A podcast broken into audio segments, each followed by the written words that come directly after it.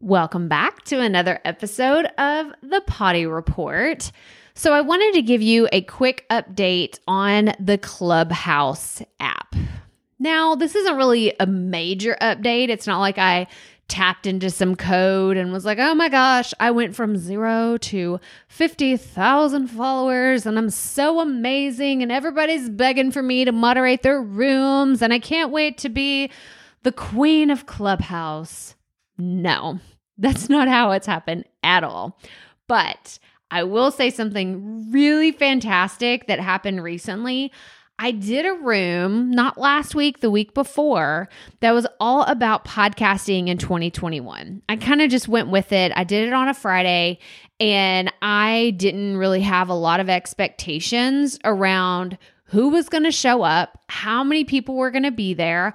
I was just perfectly content with the fact that even if I only spoke to one person, if just one person came in the room and we were able to start a conversation, I'd have to be okay with that. So I was, the bar was pretty low whenever I went in there.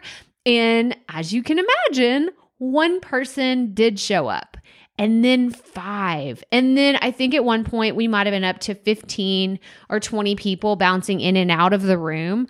But it was so much fun to connect with people that I've never connected with before. I had several people say, I'm a longtime listener of your podcast and I love the things that you're sharing online. And it was so interesting because these aren't people that I've connected with on a regular basis on Facebook or Instagram. And they weren't even some of the same people that have joined my clubhouse rooms in the past.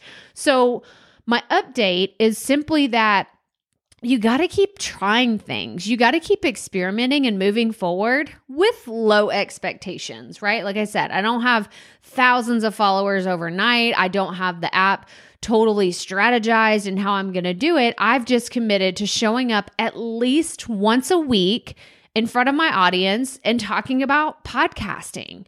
And in doing that, I want to drive more traffic to the Facebook group and to my podcast and to my book because those are some of the easiest steps that I can take in getting new traffic. I'm not going in there and saying, buy my course, sign up for my membership, it will change your life because most of these people don't know me. Or if they know me, it's kind of surface level. Like they've only kind of watched me from a distance and they don't actually know what I'm all about, how I can help them.